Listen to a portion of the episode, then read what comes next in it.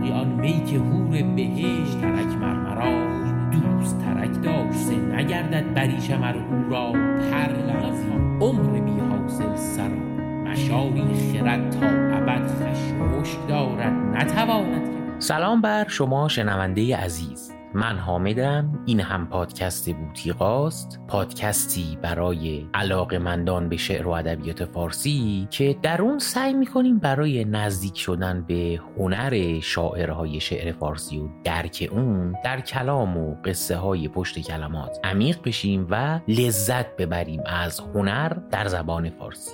این قسمت 21 پادکست بوتیقاست که عنوانش هست شیوه پری. دومین اپیزود از یک سری چهار قسمتی که قراره با سعدی در گلستان و غزلیاتش باشیم. البته که این سری داستانی و سریالی نیست و شنیدن قسمت قبل پیش نیاز این قسمت نیست. ولی به هر حال اگر سری رو به صورت پشت سر هم دنبال کنید شاید بعضی از مطالب براتون بیشتر قابل حس و درک باشه.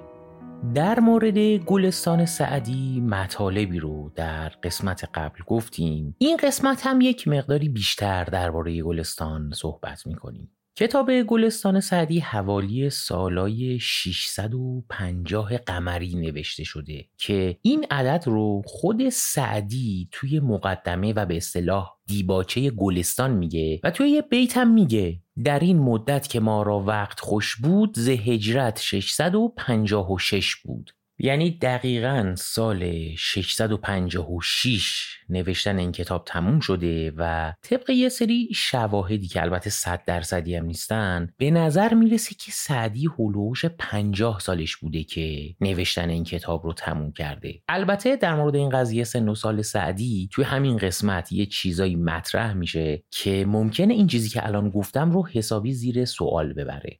توی قسمت قبلم گفتیم که گلستان در هشت باب یا هشت فصل نوشته شده که فصل ها عناوین مختلفی دارن. مثلا یه فصلش در باب ضعف و پیریه یه بابش در فضیلت قناعته که سعدی پیرامون اون موضوع یه خاطره ای میگه یا یه داستانی رو از دید سوم شخص روایت می‌کنه یا حتی به طور سمبولیک یه مکالمه بین دو تا شیء مثلا یه پرچم و یه پرده رو. تعریف می‌کنه که بعضی از این حکایت ها هم خیلی بار تنزه بعضا تلخ دارن و انتهای داستانم یه نتیجه گیری می‌کنه یه سری بیت شعرهایی میاره و جمله قصاری میگه. کلا گلستان ترکیبیه از نصر و شعر. البته که پیش هم میاد که یه حکایت فقط یه شعر باشه. مثلا در باب شیشمش یک حکایتی تعریف می‌کنه که یه قطع شعره که یه پیرمردی رفته یه دختر جوون رو به زنی گرفته و طبیعتا یه سری مشکلاتی به دلیل جوون بودن اون دختر و ناتوانی های خاص اون سن پیرمرد رخ میده و سعدی به مشکلات زناشویی که براشون پیش میاد اشاره می‌کنه و تهش هم یه پندی میده و تموم می‌کنه. داستان رو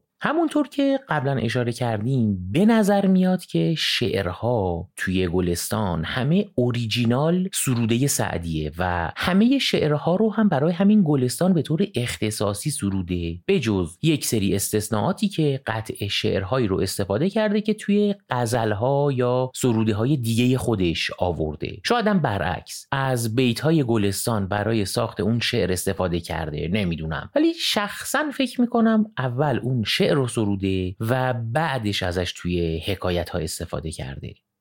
فصل پنجم گلستان سعدی هم در باب عشق و جوانیه که در مورد مسائل عشقی و محبتی و دوست داشتن و امثال اینا حرف می‌زنه و انگار هم موضوع با غزلای عاشقانه سعدی. می‌دونیم دیگه. غزلای سعدی اکثر غریبه به اتفاقشون غزلهای عاشقانه هستن و بیس و پایشون عشق و عاشقی و محبته. البته سعدی غزلایی هم داره که حال پند و اندرز و نصیحت داره که معمولا توی کتابای چاپی کلیات سعدی این تیپ غزلهای نصیحت گونه رو هم نمی‌بینیم در کنار غزلیات عاشقانه. کاملا توی یک قسمت و بخش جداگونه این جنس غزلیات نصیحت گونه رو میارن.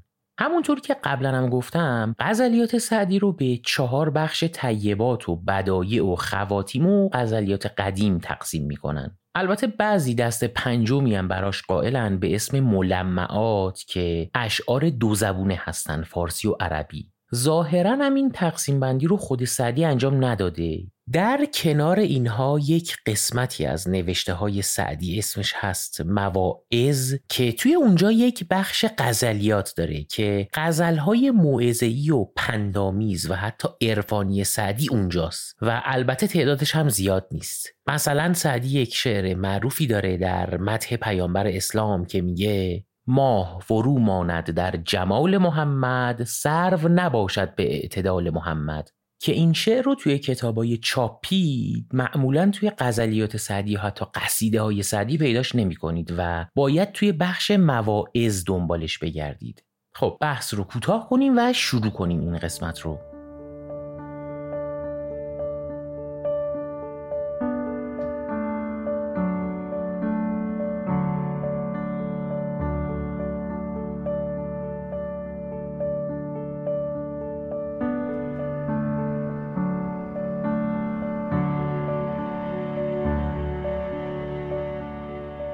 برای شروع این قسمت اول یک حکایت از گلستان سعدی می‌خونیم و درباره هواشیش صحبت می‌کنیم که این حکایت به نظر من یکی از مهمترین حکایت هایی که توی گلستان وجود داره. حالا رفتیم جلو متوجه میشید چرا این رو میگم. این حکایت 17 هم از فصل پنجم گلستانه. البته از کتابی که ما می‌خونیم و ممکنه شمارش توی چاپ و نسخه های دیگه متفاوت باشه. سالی محمد خارزمشاه رحمت الله علیه با خطا برای مسلحتی صلح اختیار کرد. به جامع کاشقر درآمدم همین جمله اولی که استفاده شده در این حکایت جمله بسیار بسیار پرمناقشه و حاشیه داری در گلستان سعدی. که برای خیلی از ادیب ها و تاریخ نویس های شعر فارسی و محققان تاریخ ادبیات فارسی این جمله کلی چالش و مشکل ایجاد کرده. حالا آخر این حکایت باز می‌کنیم که چه اتفاقی افتاده. میگه سالی محمد خارزمشاه رحمت الله علیه با خطا برای مسلحتی صلح اختیار کرد. محمد خارزمشاه همونطور که احتمالا اسمش رو شنیدید آخرین پادشاه سلسله خارزمشاهیان بوده. همون پادشاهی که بین اونو چنگیزخان مغول مسائل سیاسی خیلی جدی به وجود اومد و طبق شواهد و قرائنی که وجود داره عدم سیاستگذاری درست این پادشاه و اطرافیانش بود که موجب برانگیخته شدن خشم مغول ها شد و باعث شد که اون حمله رو به ایران بکنن و اون فجایع اتفاق بیفته و اون اثرات بسیار بسیار طولانی و ماندگار در کشور ما گذاشته بشه که حتی الان هم ازشون رنج می‌بریم. مثلا یکی از مهمترین و دردناکترین اثراتش از دید علم و ادبیات این بود که اینا هر جایی رو که فتح می‌کردن همه چیز رو آتیش می‌زدن. تعداد بسیار زیادی کتاب و کتابخونه توی حمله مغول ها سوخت. اونم توی دورانی که چاپ وجود نداشت و کتاب ها با دست نوشته می‌شدن. به قولی کتابت می‌شدن. درصد قابل توجهی از دانش مکتوب ایران در اون دوره بین رفت. مثلا کلی کتاب و نوشته در زمان ساسانی بودن که ما می‌دونیم وجود داشتن ولی هیچ نسخه ای ازشون در دسترس نیستن و به احتمال زیاد توی اون برهه تاریخی از بین رفتن. از کجا می‌دونیم اون کتاب وجود داشته؟ از اینجا که مثلا یک کتاب عربی هست که نویسندش گفته از فلان کتاب به زبون پهلوی ساسانی به عربی ترجمه کرده ولی متن پهلوی ساسانی رو کسی ندیده. اینجوری می‌فهمیم که یک همچین چیزی بوده ولی از بین رفته. میگه سالی محمد خارزمشاه با خطا برای مسلحتی صلح اختیار کرد. در قدیم معمولا وقتی می‌گفتن خطا یا مثلا خوتن منظورشون به طور کلی کشور ترکان و شرقی ها و آسیای میانه ای ها بوده و احتمالا نه یه شهر خاص بلکه کشور مد نظره. می‌دونیم دیگه ایرانیا همیشه با قوم ترکان که می‌شدن ساکنین شرق مشکل داشتن و توی طول تاریخ باهاشون جنگ داشتن. میگه توی یک مقطع محمد خارزمشاه با این ترکان صلح اختیار کرد و من یعنی سعد به جامع کاشقر در آمدم جامع احتمالا منظور مسجد جامع کاشقره. کاشقر یکی از غربی ترین شهرهای چینه که سعدی رفته بوده اونجا که این شهر الان هم هست که از شهرهای خیلی کهن کشور چینه و تقریبا 2500 کیلومتر از شیراز که محل تولد سعدیه فاصله داره و زبونی که مردم کاشقر باهاش صحبت می‌کنن زبونیه به اسم اویقوری. که میگن کلمات باریشه فارسی و عربی هم زیاد توش پیدا میشه و از خانواده زبانهای ترکی هم هست و وقتی کسی به زبان اویغوری صحبت کنه به گوش ما فارسی زبانها شبیه به زبان ترکی استانبولیه. البته اون چیزی که گوش ما میشنوه وگرنه خیلی فرق داره با زبان ترکی استانبولی و خیلی هم شباهت داره به زبان ازبک ها و این مردم کاشقر اکثرشون هم مسلمون هستند و اصلا اکثر مسلمون های چین هم توی همین ایالتی که این شهر توشه زندگی می‌کنن. طبق این داستان سعدی در قرن هفتم سفر کرده به اون شهر و ظاهرا مسجد جامعی هم داشته که رفته بوده اونجا. سالی محمد شاه رحمت الله علیه با خطا برای مسلحتی صلح اختیار کرد. به جامع کاشقر درآمدم. پسری دیدم نحوی به قایت اعتدال و نهایت جمال. میگه پسری دیدم که نحوی بود. نحوی هم یعنی اینکه داشته علم نحو رو مطالعه می‌کرده. علم نحو چیه؟ احتمالا می‌دونید. توی ادبیات و دستور زبان عربی ما یه علمی داریم به نام صرف و یه علمی داریم به نام نحو. شنیدیم هممون کلمه صرف و نحو رو. نحو علمیه که نقش کلمات رو در زبان عربی تعیین می‌کنه. توی زبان عربی حرکت هایی که روی حروف کلمات مختلف وجود داره هم معنی کلمه رو می‌تونه عوض کنه و هم نقشش رو می‌تونه عوض کنه و هممون هم احتمالا توی درس عربی که توی مدرسه درگیرش بودیم مثال ازش زیاد دیدیم. از این کلمات در فارسی هم داریم که البته بعضیاشون از عربی اومده. مثلا سیر و سیر و سیر که ظاهرشون یکیه با سه تا اعراب گذاری متفاوت و سه تا معنی متفاوت هم میدن. منتها توی زبان عربی این کلمه ها خیلی زیاد هستن. مثلا کلمه معلم یعنی کسی که درس رو یاد میده. معلم یعنی کسی که درس رو بهش یاد دادن. یه ا و ا فرقشونه. ولی این اعراب گذاری ها که توی نحو بهش پرداخته میشه می‌تونه نقش کلمه در جمله بندی رو عوض کنه. مثلا توی عربی و درس نحو یک مثال خیلی معروفی وجود داره که احتمالا شنیده باشید. میگه ضرب زیدون امرن که معنیش میشه زید امر را زد. ولی اگر بگیم ضرب زیدن امرون یعنی امر زید رو زد. ما توی فارسی برای تغییر معنی جای کلمه رو توی جمله عوض می‌کنیم. توی عربی با اعراب گذاری این کار رو می‌کنن. تغییر اعراب توی زبان عربی کلا معنی جمله رو عوض می‌کنه. اینا همون چیزاییه که توی علم نحو مثلا میگن فائل مرفوعه یعنی او داره مفعول منصوبه یعنی ا داره فلان چیز مجروره و امثال هم. نحو توی زبان عربی خیلی مهمه و اگر کسی این اعراب ها رو اشتباه بگه تمام معانی عوض میشه. حالا یک چیز خیلی جالب بخوام بگم اینه که توی زبان عربی به کسی که اعراب گذاری روی کلمات رو در صحبت کردنش رعایت نمی‌کنه و اعراب رو اشتباه روی کلمات استفاده می‌کنه میگن طرف لحن داره و شنونده ممکنه از گفتار طرف دچار سوء برداشت بشه. بگذریم. نمی‌خواستم قضیه شبیه به کلاس درس عربی بشه ولی این زیاده گویی هایی که کردم به حکایت امروز ما خیلی ربط داره. سعدی میگه پسری دیدم نحوی به قایت اعتدال و نهایت جمال. چنان که در امثال او گویند معلمت همه شوخی و دلبری آموخت جفا و ناز و اتاب و ستمگری آموخت. من آدمی به چونین شکل و خوی و قد و روش ندیدم مگر این شیوه از پری آموخت. این شعر از همین شعرهاییه که سعدی از غزلهاش آورده. پس پسری زیبا می‌بینه و در وصف شعری میگه معلمت همه شوخی و دلبری آموخت جفا و ناز و اتاب و ستمگری آموخت. من آدمی به چنین شکل و خوی و قد و روش ندیدم مگر این شیوه از پری آموخت. مقدمه نحو زمخشری در دست داشت و همی خواند ضرب زیدون امرن و کانل متعدی و امرن.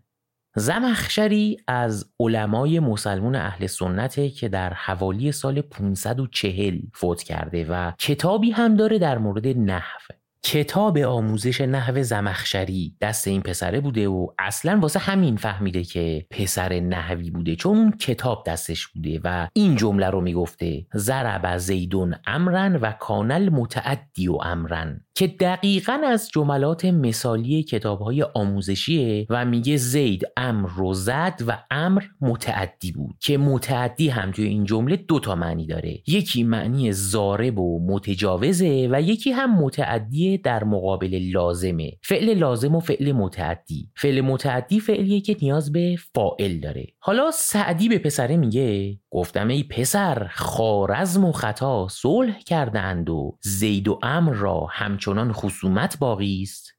از این جمله هایی که میخوایی با یکی سر صحبت رو باز کنی یه چیز تنز بگی که بهانه ای بشه برای صحبت کردن و معاشرت با کسی که اولین بار میبینیش. سعدی هم سخنور بوده و احتمالا استاد این دستکارا بخندید و مولدم پرسید.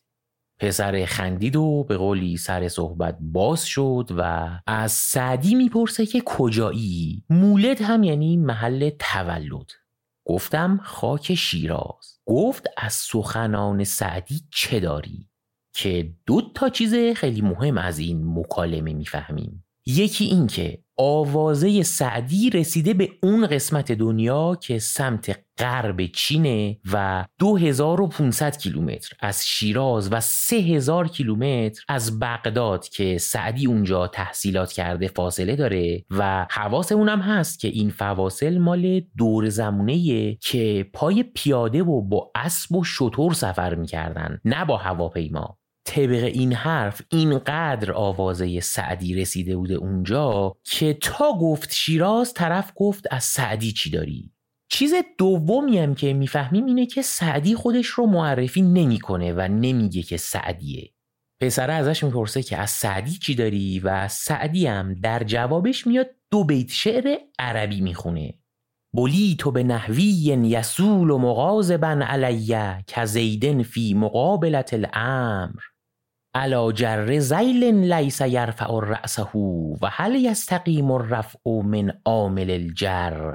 که شعر بسیار جالبیه ولی برای کسی که عربی بلد باشه ولی برای ما که فارسی بلدیم جالبی شعر توی ترجمه از بین میره و به قولی lost in translation میشه. حالا من ترجمهش رو می‌خونم ولی ممکنه خیلی جذاب نباشه. تو به نحوی یسول و مغازبن علیک هزیدن فی مقابلت الامر. دوستدار محبت یک آدم نحوی شدم که با خشم به من حمله می‌کنه عین زیدی که به امر حمله می‌کرد. علا جره زیل لیس یرفع رأسه و هل یستقیم الرفع من عامل الجر؟ و این نحویه دامنکشان و با کبر می‌رفت و سرش رو هم بلند نمی کرد. آیا رف از عامل جر شایسته است؟ یعنی همونطوری که عامل جر در نحو کار و عمل رف رو انجام نمیده کسی که دامنکشان میره هم سر بلند نمی‌کنه. اگر به کلام عربی شعر دقت کرده باشید از اصطلاحات علم نحو داره استفاده می‌کنه. مثل جر که ا یا کسره هست که دامن کشان و با کبر راه رفتن معنی میده. و رفع که او میشه و سر بلند کردن معنی میده که باز تاکید می‌کنم. قشنگی شعر زمانی مشخص میشه که خواننده هم عربی بلد باشه و هم با علم نحو و اصطلاحاتش آشنا باشه. دلنشینی کلام و مفهوم توی ترجمه تقریبا کشته میشه. خلاصه پسره میگه از سعدی برامون بخون و سعدی این شعر رو که هم عاشقانه است و هم به عربیه و هم از اصطلاحات علم نحو استفاده کرده می‌خونه. لختی به اندیشه فرو رفت. فکر کرد یه لحظه و گفت قالب اشعار او در این زمین به زبان پارسی است. اگر بگویی به فهم نزدیکتر باشد. کل من ناسه علا قدر عقولهم. حالا همون جوری که ماها اگر یکی این شعر رو برامون می‌خوند فکر می‌کردیم و یه ذره سرمون رو ممکن بود بخارونیم و نفهمیم که چی میگه و می‌گفتیم فارسی حرف بزن تا بفهمیم پسره هم همین رو میگه و میگه شعرهایی که ما از سعدی توی این سرزمین شنیدیم اکثرا فارسیه و یه جمله عربی تهش میگه کل من ناسه علا قدر عقولهم. یعنی با مردم در حد فهمشون صحبت کن که از این جملات قصار و پندامیزیه که سعدی توی گلستان استفاده کرده و خیلی از این جملات قصار سعدی تبدیل به ضرب المثل شده. کل من ناسه یعنی با مردم حرف بزن علا قدر عقولهم به اندازه و قدر فهم عقلشون. گفتم طبع تو را تا هوس نحو کرد صورت صبر از دل ما محو کرد. ای دل اشاق به دام تو سید ما به تو مشغول و تو با امر و زید.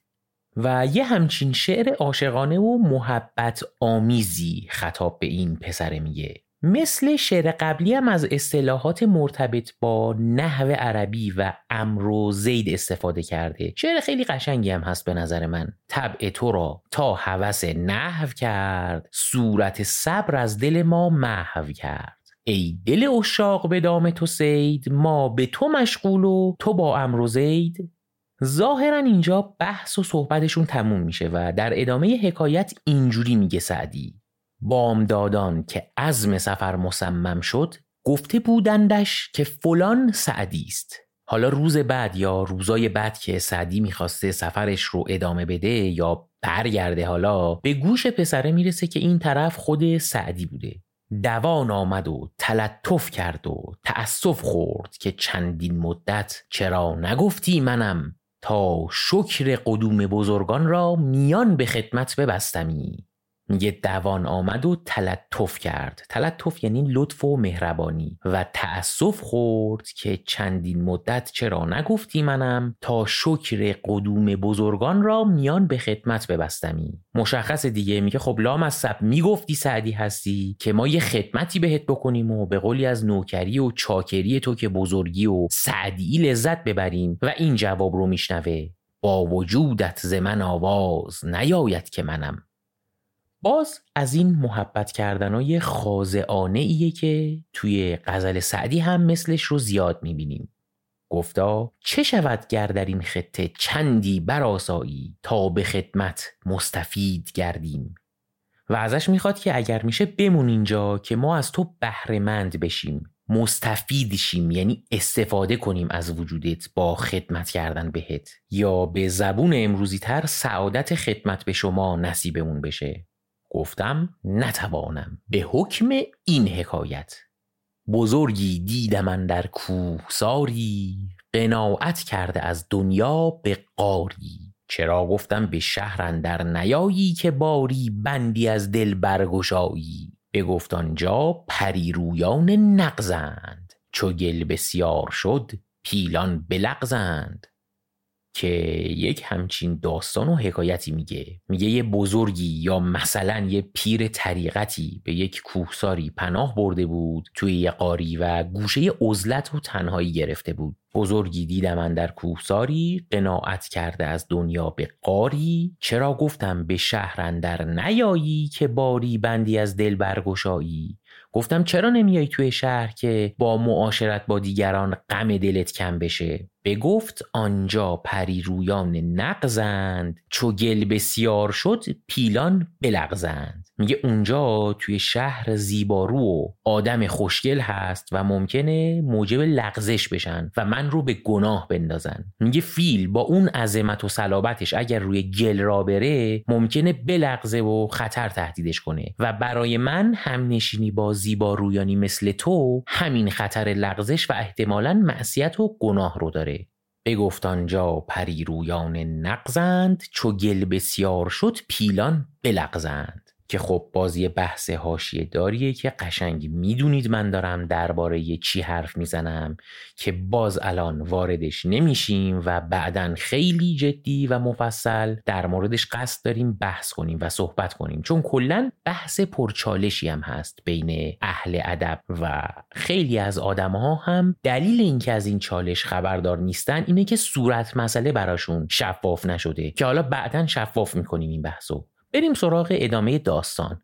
میگه بمون اینجا و سعدی هم میگه که نمی‌تونم بمونم و حکایت رو ادامه میده. این بگفتم و بوسه بر سر و روی یکدیگر دادیم و وداع کردیم. بوسه دادن به روی دوست چه سود هم در این لحظه کردنش بدرود. سیب گویی وداع بستان کرد روی از این نیمه سرخ و زان سوزرد مثال خیلی قشنگی در قالب یک شعر خیلی قشنگی داره می‌زنه اینجا. یک مثال از سیبی میاره که یه روش قرمزه و یک روش زرده. من توی شیراز از این سیب ها دیدم شایدم دیده باشید که سیبی بینابینی یه جاهاییش زرده و یه جاهاییش قرمزه. میگه کسی رو که دوست داری و حین خدافزی میبوسیش از یه ور به خاطر شعف بوسه و آغوش سرخ و هیجانی هستی و از یه ور بابت ودا و جدایی غمگین و روی زردی مثل اون سیبه. این شعر رو میگه یه بیت شعر عربی هم در انتهای این حکایت میگه. ان لم امت یوم الوداع تاسفا لا تحسبونی فی المودت منصفا. اگر در روز خداحافظی از قصه و اندوه نمیرم من رو توی دوستی صاحب انصاف و عدل به حساب نیارید. باز از این سیستم های شرط گذاشتن های مرسوم سعدیه. میگه من حتما در روز جدایی و خداحافظی از دوست حالم بده و اگه اینجوری نبودم من آدم خوب و با انصافی نیستم. این حکایت از حکایت های نسبتا طولانی و بلند گلستان سعدیه که به نظر من از قشنگترین حکایتاش هم هست و قبل از اینکه ببندیمش بریم سراغ اون بحثی که اول این حکایت گفتم بحث هاشیه داریه حکایت اینجوری شروع شد. گفت سالی محمد خارزمشاه با خطا برای مسلحتی صلح اختیار کرد. نکتش چیه؟ نکته اینه که این خاطره ای که سعدی داره میگه اگر درست باشه و واقعی باشه و به اصطلاح راست گفته باشه یک سری تناقضات تاریخی به وجود میاد. چرا؟ چون اینجا دیدیم دیگه سعدی آوازه نامش و اشعارش رسیده بوده به کاشقر. زمان هم زمان قبل از حمله مغوله. میگن محمد خارزمشاه هلوهوش سال 620 هجری فوت کرده. یعنی سعدی دوران بچگیش رو گذرونده. به عراق سفر کرده شعر و غزل و کلامش رو منتشر کرده. خیلی از آدم ها هم میشناسنش و توی دوره ای که با اسب و الاغ سفر می‌کردن و با کبوتر نامه می‌دادن به هم دیگه کیلومترها در اطراف بلاد اسلامی آوازه سعدی هست و یه سلبریتی شده برای خودش. پس اگر بخوایم اینا رو در نظر بگیریم سعدی باید یه سی چهل سالی از عمرش گذشته باشه با توجه به شواهد تاریخی و عددهای دیگه ای که از جاهای دیگه به حساب میاد. و معنیش این میشه که سعدی باید یه 120 سالی عمر کرده باشه. که خیلی از اهالی ادب و اهالی تاریخ این رو خیلی بعید می‌دونن و بر اساس شواهد تاریخی تولد سعدی رو 605 می‌دونن. یعنی سعدی باید در اون تاریخ یعنی سالی که محمد خارزمشاه با خطا صلح اختیار کرده 7 سالش می بوده و نه یه آدمی که چند دهه از عمرش گذشته و مشهور شده. و اینه که یک مقداری در صحت و ارزشمندی تاریخی این حکایت شک هست. اگر این جمله اول که سالی محمد خارزمشاه با خطا برای مسلحتی صلح اختیار کرد رو نگفته بود مشکلی نبود. ولی الان که گفته خیلی از چیزها به تناقض می‌خوره. از طرفی سوال اینه که اصلا سعدی چه نیازی داره که مثلا لاف بزنه و اینجا چرا باید یه همچین کاری بکنه؟ به هر حال خیلیا جوابشون اینه که حالا سعدی یه چیزی گفته و در لوای داستان و حکایت تمثیلی باید بهش نگاه کرد و نباید ازش دنبال استخراج فکت تاریخی بود. به قولی الله اعلم. خب این بخش رو هم اینجا تموم کنیم و بریم سراغ بخش بعدی که غزلمون باشه.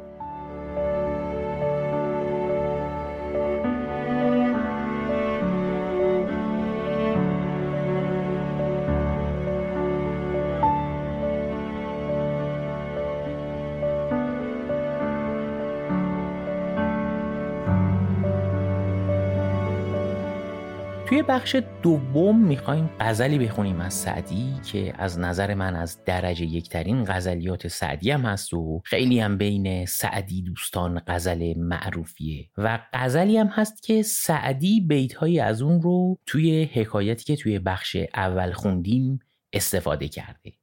معلمت همه شوخی و دلبری آموخت جفا و ناز و اتاب و ستمگری آموخت. غلام آن لب زحاک و چشم فتانم که کید و سحر به زحاک و سامری آموخت. تو بت چرا به معلم روی که بتگر چین به چین زلف تو آید به بتگری آموخت؟ هزار بلبل دستان سرای عاشق را بباید از تو سخن گفتن دری آموخت.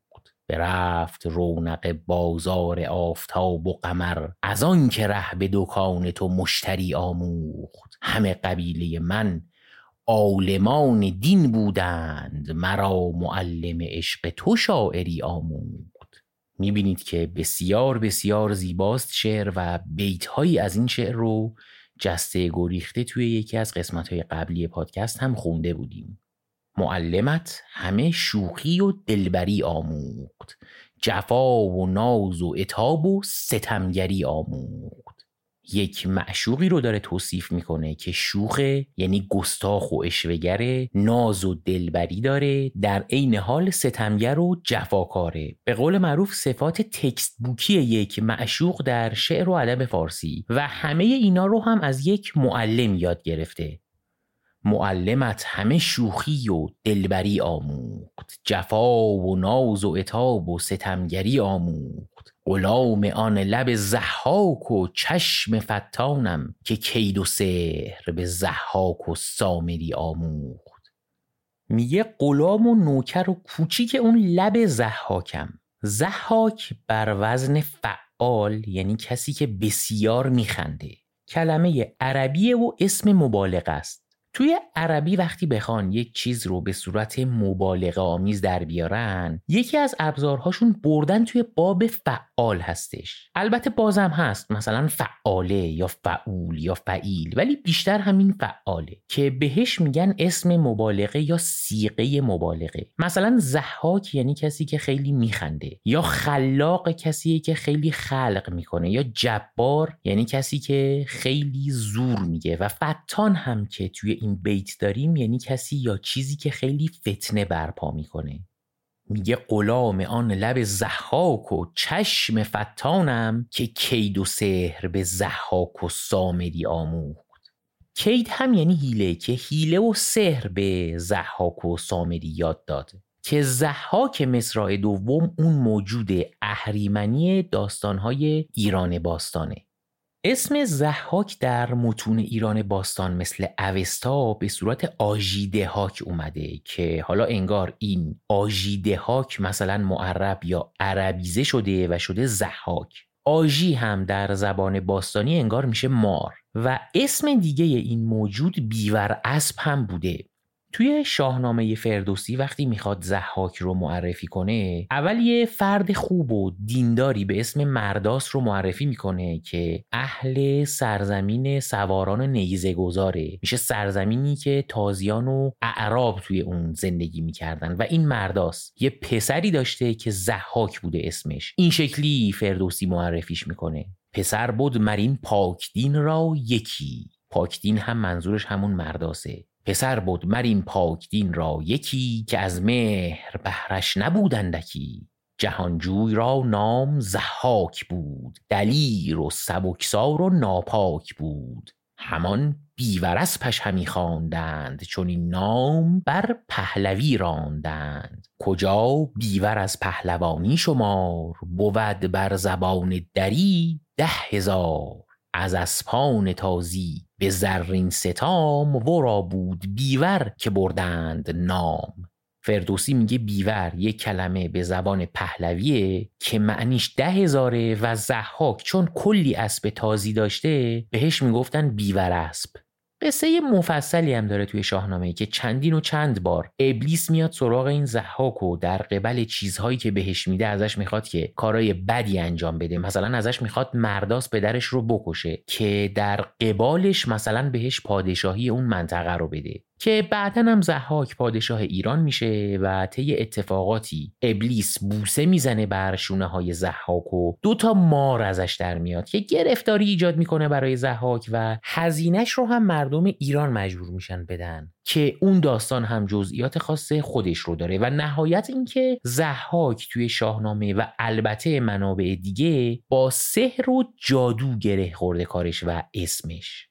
اصولا توی اکثر فرهنگ ها با قضیه جادو و سحر خیلی مشکل دارن و وقتی توی کتاب های ادبی نگاه می‌کنیم آدمای معمولی از ساهرا و جادوگرا خوششون نمیاد. چون احساس می‌کنن یک رقابت نابرابر و ناعادلانه ای بین کسانی که سحر بلد نیستن با کسانی که بلدن وجود داره. مثلا توی یک مبارزه یک سری می‌خوان با اسلحه و شمشیر و قدرت فیزیکی انسانی مبارزه کنن و حالا اون طرف نشستن چهار تا چیز می‌خونن و ترتیب اینا رو میدن. البته منظور من این نیستش که اینا همه واقعیه و درسته ولی چیزی که هست اینه که در تاریخ بشر خیلی بحثای جادوگری و جادو و جنبل وجود داشته علل خصوص در ادیان یهودی و مسیحی. این قضیه خیلی بلد و پررنگه و در بسیاری از موارد مخصوصا در مسیحیت خیلی با بار منفی به کسانی که در وادی سحر و جادو بودن نگاه می‌کردن و مجازات های خیلی سختی هم داشتن براشون. توی ادیان ایرانی و زرتشتی هم نگاه خوبی به این مسئله نداشتن. توی اسلام و قرآن هم یه اشاره هایی هست به این مسائل ولی اونقدر که توی بقیه ادیان بهش پرداخته شده توی اسلام نشده.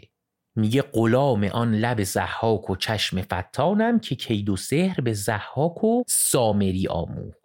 که سامری هم اشاره داره به یک قصه ای از قرآن که از زیر مجموعه های داستان های حضرت موسی پیغمبره. بعد از اینکه موسی قوم یهود رو از دست فرعون نجات میده قوم بنی اسرائیل رو میسپاره به برادرش هارون و خودش میره سمت کوه تور یا تور سینا که با خدا ملاقات کنه و اون لوحهای ده فرمان رو بگیره. تو مدتی که نبوده یه فردی به نام سامری در قیاب موسا میاد یه مجسمه گاو حالا یا بهتر بگیم گوساله از طلا می‌سازه و یه خاکی هم داشته که میریزه روی این مجسمه و این مجسمه به صدا در میاد و به بنی اسرائیل میگه خدا اینه و باید این رو بپرستید و اونا هم به همین راحتی قبول می‌کنن و کلا هرچی حضرت موسی رشته کرده بوده پنبه میشه.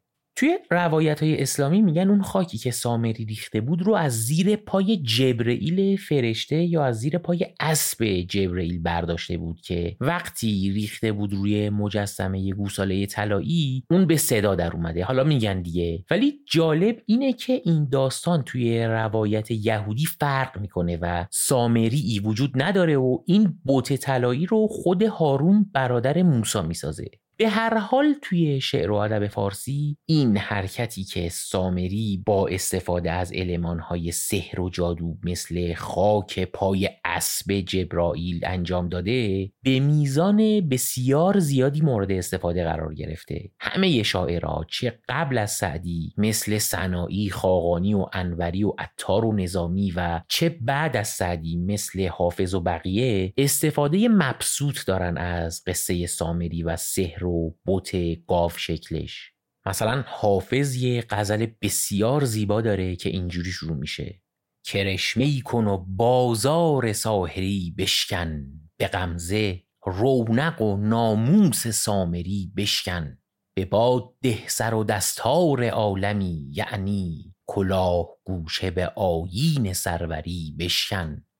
شعر قشنگی این شعر حافظ که انشاءالله در پادکست شعرکست که توش فقط به شعر و موسیقی می‌پردازیم هم می‌خونیم به زودی. بگذریم. یک بیت خوندیم نیم ساعته داریم داستان تعریف می‌کنیم. غلام آن لب زحاک و چشم فتانم که کید و سحر. به زحاک و سامری آموخت. تو بت چرا به معلم روی که بتگر چین به چین زلف تو آید به بتگری آموخت؟ میگه تو بت بت یک معنیش دلبر و معشوقه و یک معنی دیگش هم اون مجسمه که میساختن برای پرستش به عنوان خدا. چون خیلی ها این مجسمه رو به صورت خیلی زیبا درست می‌کردن و زیورالات مینداختن روش و خیلی قشنگ و چشم نوازش می‌کردن یواش یواش معشوق و خوبرو هم معنی گرفته به این واسطه. کلمه بت ریشه در یک کلمه ایران باستانی هم داره که توی اوستا اومده. حالا بعضیا گفتن ریشه این کلمه به بودا هم ربط داره. میگه تو بت چرا به معلم روی که بتگر چین؟ به چین زلف تو آید به بتگری آموخت. میگه اون مجسم ساز چینی. کلا ساخت چیزای فانتزی و رنگی و چیزای عجیب غریب در گذشته در چین خیلی باب بوده و برای بقیه ساکنین دنیا خیلی جای عجیب و غریبی بوده. نقاشی و کارهای هنری و تکنولوژی های باحال و عطرای خوشبو و اینا خیلی از سمت چین میومده اینور که میگه اون مجسم ساز و اون بتگر چینی برای ساخت بتش میاد چین و زلف تو رو الگو قرار میده و از تو بتگری رو میآموزه. تو بت چرا به معلم روی که بتگر چین؟ به چین زلف تو آید به بتگری آموخت. آموخت هم یعنی آموختن. هزار بلبل دستان سرای عاشق را بباید از تو سخن گفتن دری آموخت. بلبل یا اندلیب پرنده که بهش میگن هزار دستان. یعنی به هزار تا آواز می‌تونه بخونه. چون بلبل نر در فصل جفتگیری می‌خونه خوندنش رو تعبیر به عاشق شدن می‌کنن. جالبه که بلبل دستان سرا هم توی ادب فارسی کنایه از شاعر شیرین سخن هم هست. هزار بلبل دستان سرای عاشق را بباید از تو سخن گفتن دری آموخت. دری هم امروزه به یک شاخه از گویش زبان فارسی که مثلا در افغانستان یا تاجیکستان باهاش حرف می‌زنن گفته میشه که البته خیلی از اهالی فن میگن درست نیست. در اصل زبان دری همین زبان فارسیه که ما صحبت می‌کنیم و گویش نیست. شواهد بسیار زیادی هم وجود داره که یکیش رو همین قسمت از شعر فردوسی خوندیم که می‌گفت بیور یک کلمه پهلویه که به دری میشه ده هزار. من یه مقاله میخوندم که اومده بود این قضیه رو توی کل شعر و نوشته های ادب فارسی بررسی کرده بود و مثلا می‌گفت وقتی حافظ از کلمه دری استفاده می‌کنه اون رو معادل کلمه فارسی می‌دونه و می‌خواست بگه که دری و فارسی دو تا کلمه هستن که مترادف همن و از هم جدا نیستن و این نیست که فارسی یک زبان باشه و دری یک زبان دیگه باشه یا گویشی از زبان فارسی باشه. مثلا حافظ میگه ز شعر دلکش حافظ کسی بود آگاه که لطف و طبع و سخن گفتن دری داند. حالا اگر تونستم مقاله رو پیدا کنم و مشکل کپی رایتی نداشت توی کانال تلگراممون هم میذارمش. برفت رونق بازار آفتاب و قمر از آن که ره به دکان تو مشتری آمون چقدر قشنگه و چقدر بازی با کلام و آکروبات با کلام می‌کنه سعدی. رونق بازار خورشید و ماه یعنی همون آفتاب و قمر رفته از وقتی که تو به بازار اومدی و مشتریای آفتاب و قمر میان سمت تو. به دو معنی بودن مشتری به عنوان خریدار و مشتری به عنوان سیاره مشتری که در کنار خورشید و ماه آورده دقت کنید. این کار رو اهل فن بهش میگن تناسب یا مراعات و نظیر بین آفتاب و قمر و مشتری. حالا کلی هم میشه در مورد مسائل نجومی و اینا در ادب فارسی صحبت کرد که دیگه این قسمت خیلی طولانی میشه و میذاریمش توی یه فرصت مناسب تر برفت رونق بازار آفتاب و قمر از آن که ره به دکان تو مشتری آموخت. همه قبیله من عالمان دین بودند. مرا معلم عشق تو شاعری آموخت. مرا به شاعری آموخت روزگار آنگه که چشم مست تو دیدم که ساحری آموخت.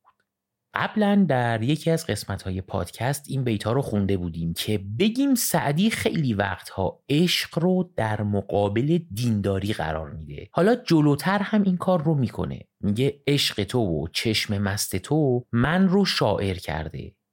مگر دهان تو آموخت تنگی از دل من وجود من ز میان تو لاغری آموخت.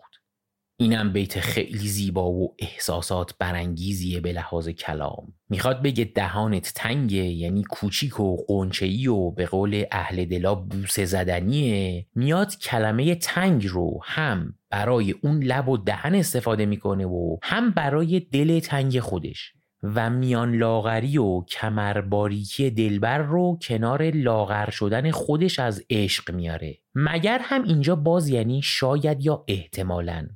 یعنی احتمالا لبت تنگیش رو از دل تنگ من یاد گرفته و وجود من از کمر باریک تو لاغری رو یاد گرفته. مگر دهان تو آموخت تنگی از دل من وجود من ز میان تو لاغری آموخت. بلای عشق تو بنیاد زهد و بیخ ورع چنان بکند که صوفی قلندری آموخت. زهد و ورع هم تقریبا هم معنی هستن. یعنی تقوا و پرهیزگاری. میگه عشق تو پایه و اساس اینجور چیزها رو جوری از بیخ و ریشه و بنیاد می‌کنه که صوفی رو می‌کنه قلندر. صوفی به کسی میگن که اهل و پیرو طریقت تصوفه و جالبه که بدونید کلمه صوف در عربی به معنی پشم استفاده میشه و خیلی از این اهل طریقت و اینا هم پشمینه پوش هستن و گفتن که ریشه کلمه صوفی و تصوف هم از همین کلمه صوفه به معنی پشم میاد. البته که ریشه های دیگه هم براش پیدا کردن. منتها قلندر با صوفی فرق می‌کنه. اون هم درسته که اهل شریعت نیست ولی فرقش با صوفی اینه که خودش رو در قید و بند هیچ چیزی نمی‌دونه و به قول خودشون در قید هیچ عادات و هیچ عباداتی نیستن و خودشون رو از همه چیز رها می‌دونن و لاعبالی و بی قید هستن. البته بعضی وقتا کلمه قلندر مترادف با صوفی هم استفاده میشه و جالبتر اینکه قلندر رو به خاطر بیقیدیش به معنی مرد مجرد و کسی که خودش رو در قید و بند زن و بچه و مسئولیتهاش قرار نمیده هم استفاده می‌کنن. مثلا دیوان عبید زاکانی رو بخونید قلندر رو خیلی از جاها برای مرد مجرد استفاده می‌کنه. بلای عشق تو بنیاد زهد و بیخ ورع چنان بکند که صوفی قلندری آموخت. دگر نه عزم سیاحت کند نه یاد وطن کسی که بر سر کویت مجاوری آموخت. من آدمی به چنین شکل و قد و خوی و روش ندیدم مگر این شیوه از پری آموخت. این بیت اخیر رو هم توی اون حکایت اول این قسمت داشتیم. دو بیت از غزل یعنی این بیت و بیت اولش رو کنار هم به عنوان یک قطعه توی اون حکایت استفاده کرده بود. من آدمی به چنین شکل و قد و خوی و روش ندیدم مگر؟ یعنی شاید یا احتمالا این شیوه رو از پری آموخته. پری رو هم مفصل در قسمت های قبلی پادکست در موردش حرف زدیم. یک موجود جادویی که هم به دید مثبت بهش نگاه می‌کنن و هم به دید منفی. کارهایی که این می‌کنه رو من آدمی ندیدم که بکنه. شاید که این کارها رو از جن و دیو و پری یاد گرفته باشه. من آدمی به چنین شکل و قد و خوی و روش ندیدم مگر این شیوه از پری آموخت. به خون خلق فرو برده پنجه کین حناست ندانمش که به قتل که شاطری آموخت. حنا هم همون حنای خودمونه که برای اینکه وزن شعر خراب نشه باید با تشدید بخونیمش.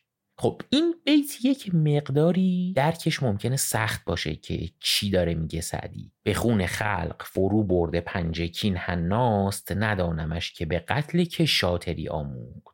احتمالا معشوقی که سعدی داره توصیف می‌کنه دستش رو هنانگاری کرده. می‌دونیم دیگه توی خیلی از فرهنگ ها مثل هندی ها و اعراب و ایرانی ها یکی از کارهایی که زنها برای زیبایی انجام می‌دادن این بوده که شکلهای قشنگ و هندسی رو روی دست و پا و حتی صورتشون با حنا میکشیده یه henna artist که معادل تتوکاری های امروزه بوده. البته موقت بوده و بعدا رنگش می‌رفته. میگه معشوق دست خودش رو با خون خلق عاشق قشنگ کرده. ولی میگه که این خون نیست و این حناست. در واقع شاعر داره میگه این قشنگی ها و نقش و نگارهای روی معشوقم که ادعا می‌کنه با حنا درست شده با خون بقیه درست شده. نه حنا ندانمش که به قتل که شاطری آموخت.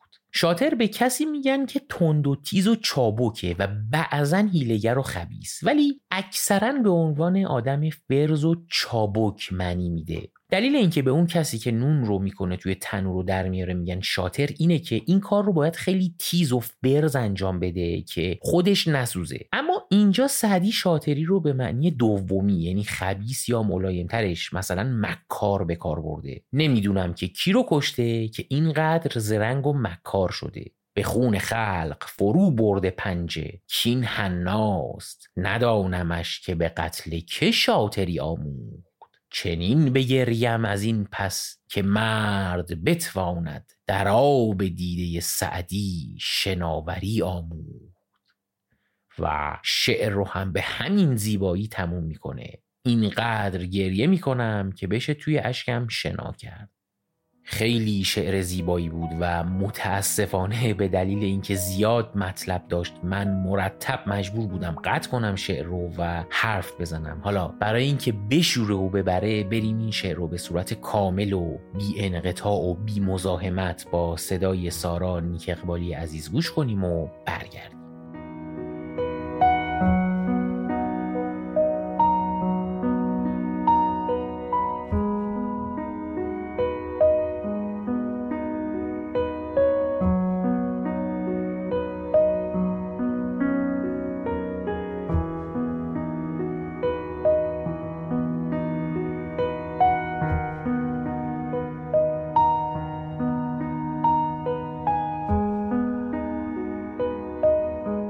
معلمت همه شوخی و دلبری آموخت. جفا و ناز و اتاب و ستمگری آموخت.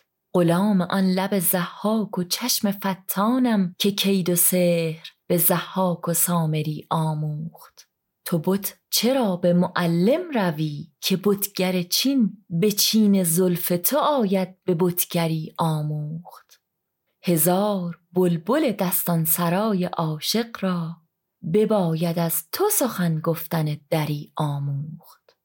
برفت رونق بازار آفتاب و قمر از آنکه ره به دکان تو مشتری آموخت.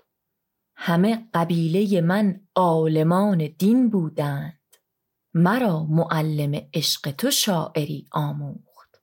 مرا به شاعری آموخت روزگار آنگه که چشم مست تو دیدم که ساحری آموخت.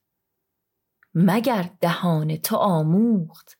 تنگی از دل من وجود من زمیان تو لاغری آموخت. بلای عشق تو بنیاد زهد و بیخ ورع چنان بکند که صوفی قلندری آموخت. دگر نه عزم سیاحت کند نه یاد وطن. کسی که بر سر کویت مجاوری آموخت. من آدمی به چنین شکل و قد و خوی و روش ندیدم مگر این شیوه از پری آموخت. به خون خلق فرو برده پنجه که این حناست ندانمش که به قتل که شاطری آموخت. چنین بگریم از این پس که مرد بتواند در آب دیده سعدی شناوری آموخت.